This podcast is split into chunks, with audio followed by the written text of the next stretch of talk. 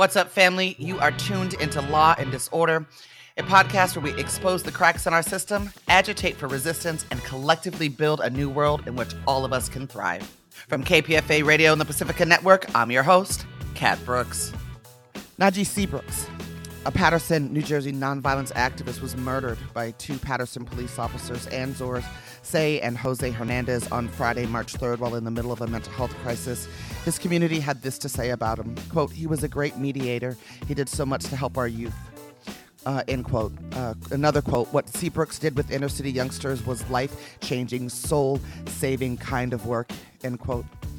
Najee Seabrooks embodied our Bay Area slogan, We Keep Us Safe, and those who are sworn to keep us safe, who daily lie to us about keeping us safe, who do a horrible job at keeping us safe, killed him.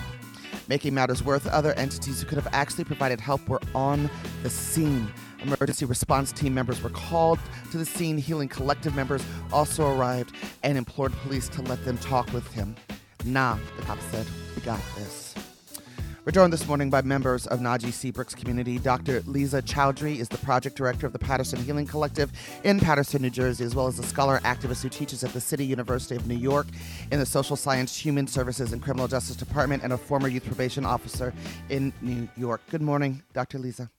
Good morning. Thank you for joining us. We're also joined by Teddie Martinez, a hospital based violence interventions coordinator with the Paterson Healing Collective, and as a victim of gun violence himself, campaigns against it in his hometown of Paterson, New Jersey. Teddie also serves as mentor and life coach and advocates for returning citizens, uh, also known as ex felons. Good morning, Teddie. Good morning. Thank you both uh, for being here. First, I want to say that I am so sorry for your loss um, and the impact this has on y'all personally and also your community. I always start these interviews with the humanity of the person whose life was stolen, and I'm wondering if both of you can talk to us a bit about who Najee was. Um, Teddie, we can start with you. Wow. Najee was a, a Najee Najee he's a, a, a body of uh, energy. You know, when you saw Najee, you you know you saw an affectionate smile. You saw an individual who loved serving the community. You saw an individual who loved uh, serving youth. You saw an individual who loved his family. You saw an individual who loved to do the work that he was doing. You saw an individual who loved to do the, that work that caused, you know, you know, pretty much him to his demise, where we weren't allowed to intervene in.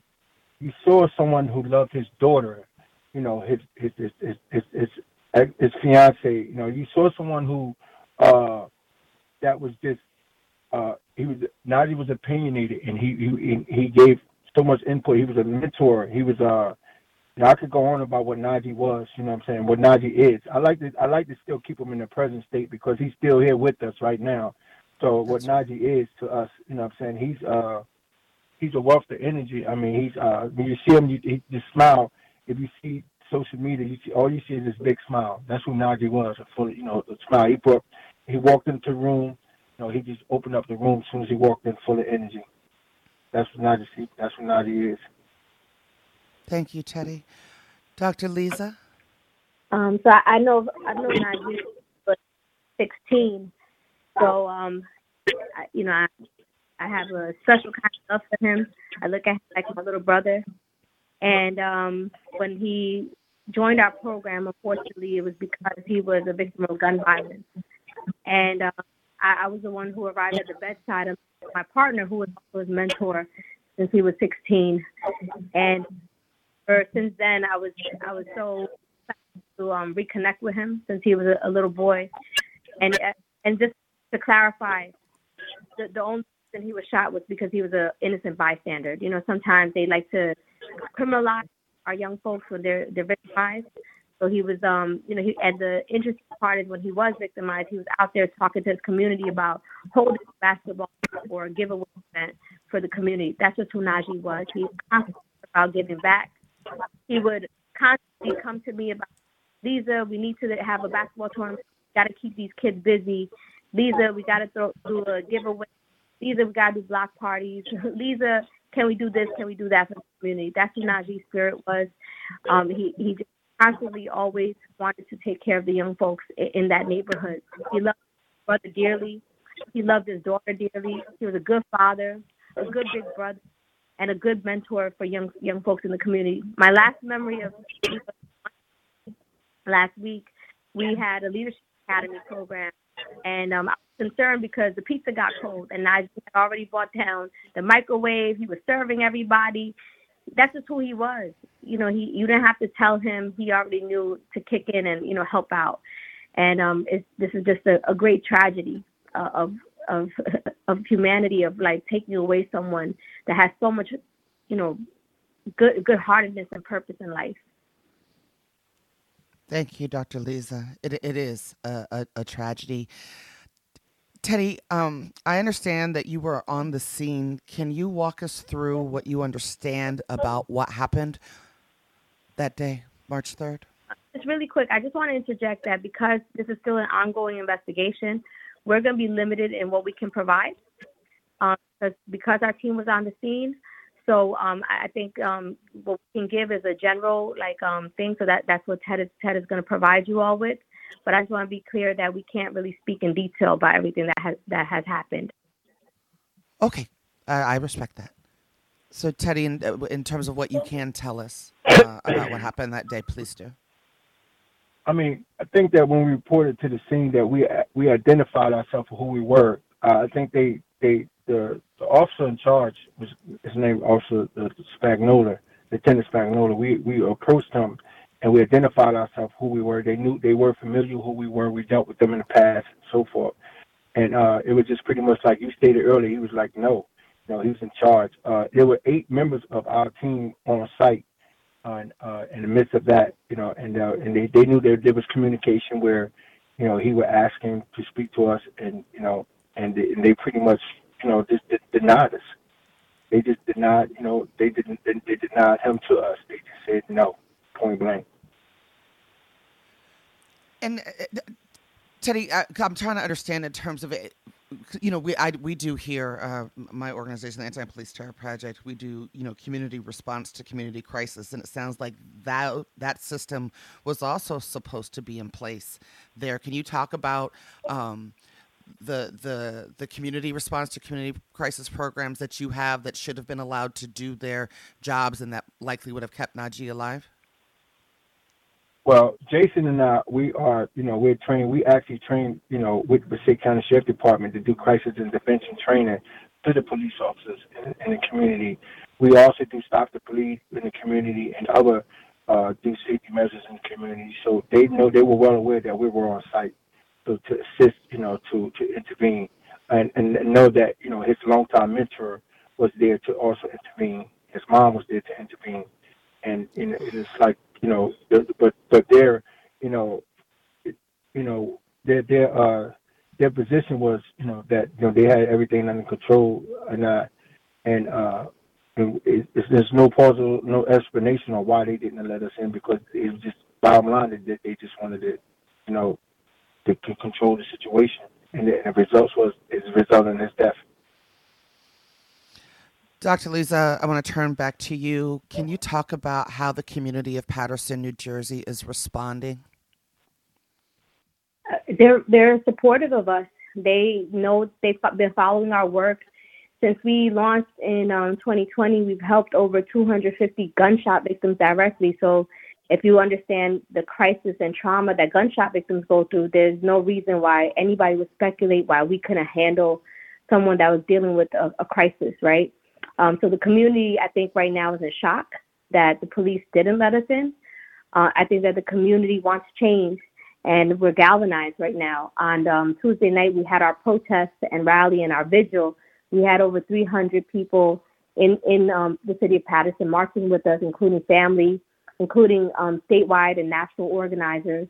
So right now, the goal is to keep um, putting that push, right? We're not going to let Najee's name die in vain. The city needs it. The city wants it. Paterson Police has years, a, a record of, you know, misconduct and use of force. Uh, and, and oversight that's not happening you know, through the prosecutor's department or the police department. So at this point, I think the community is galvanizing behind us because what we stand for is healing and peace, right? For one of our brothers to be murdered by lethal, violent force, it just doesn't make any sense. Are there specific demands uh, that, that that you all have put forth? I mean, I know there are. So, what are what are the specific demands that the community uh, has put forth as a result of this tragedy? The first thing, um, and I want to respect the family's wishes, is giving them the body camera footage. The second thing is um, releasing Najee's property. He he was a vic- he, he he he was in crisis and needs help. He wasn't a suspect of anything of hurting anybody. Um, so they need to give his property back. Um, the next thing is um, the removal of the prosecutor Camelia Valdes, the m- removal of the police director Speziale, the removal um, of the lieutenant in charge that day, which is Lieutenant Spagnola, the suspension um, without pay of all the officers on site that day, the implementation of a, community, civilian um, complaint review board with subpoena power, investigatory power, and um, honestly, um, a whole, total overhaul of the police department to reconstruct it because we don't have any, any confidence in, in this department anymore. And Teddie, how can those of us that are outside of New Jersey, uh, what are you asking everybody to do? How how can we support? What what do y'all need in terms of solidarity? I, I, I think that what we need is you know this is you know uh, you know to you know to, to highlight the the, the necess- the necess- uh, the importance of you know a police response to uh, to mental health to what they call emergency response people individuals. I think that you know a lot of the, the, the situations that is, is coming from this is, is the poor training. I think that I think the nation need we need to be come together as a nation and really push this agenda because I think a lot of the a lot of the the incidents is occurring is and it has also a lot to do with the, like a lot of individuals are culturally competent as well. So I think that's one thing. And this and this and this keep Najee name out there as well, Najee Seabrooks, because his name goes along with the George Floyds, the Eric Garners, and all of the Brian, Breonna Taylors, and you know, and all the other individuals that was killed by police officers. But this individual was, was clearly in a, a mental health crisis, you know, and and for them to and and and, and begging, I begged them. I mean, literally, I begged them, as not just uh, I'm being his immediate supervisor, but this being a, you know, a citizen, uh, just a father, a grandfather, I begged them to let me get send somebody in there to talk to them, and they denied that right. So I think it's important for us to, to, to galvanize the nation, not just the community, to get support behind these mental health agencies such as Paterson Hill Collective. So when situations like this occur again, that we can be on site, that we will be allowed in to send the proper trained people inside. I mean, to have officers on the scene come to us and say, "I know you. You trained us at a crisis intervention training," and and and, and allow the officers there to understand that we train the officers, you know, what I'm saying there, you know, for crisis intervention, but not, not allowed to assist. That's just a slap in the face as a community as a whole in the work that we do as crisis intervention. It's it's, it's not unheard of. Agreed. Well, uh, you have my pledge and promise that anytime you this show can be helpful or if there's ways in which my organization the anti-police terror project can be helpful we stand in solidarity with you all dr liza is there a website or a place you know where people can go to get more information or make a donation to najee's family so yes um so if you go on go on justice for um let me just um you go on justice for najee.com they, they have their um all the demands and um, there okay. is a GoFundMe for Najee. Okay. So they can, um, and you could go on our Facebook page for Paterson Healing Collective or our Instagram page. It has all the information on there. Okay. And we will post that link in the archive of the show. I, again, I'm so sorry for your loss. Um, and thank you so much for joining us this morning. All right. Thank you so much. Thank you for having us. You've been listening to Law and Disorder, a podcast where we expose the cracks in our system, agitate for resistance, and collectively build a new world in which all of us can thrive.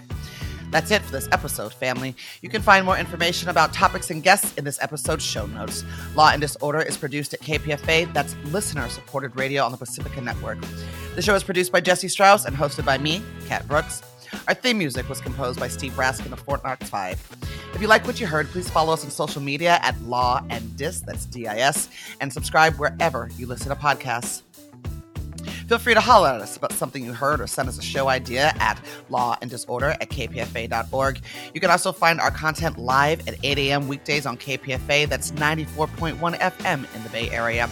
Our show and all of KPFA's programs are funded exclusively by you, the listener. And if you're in a position to support us, please donate today at kpfa.org.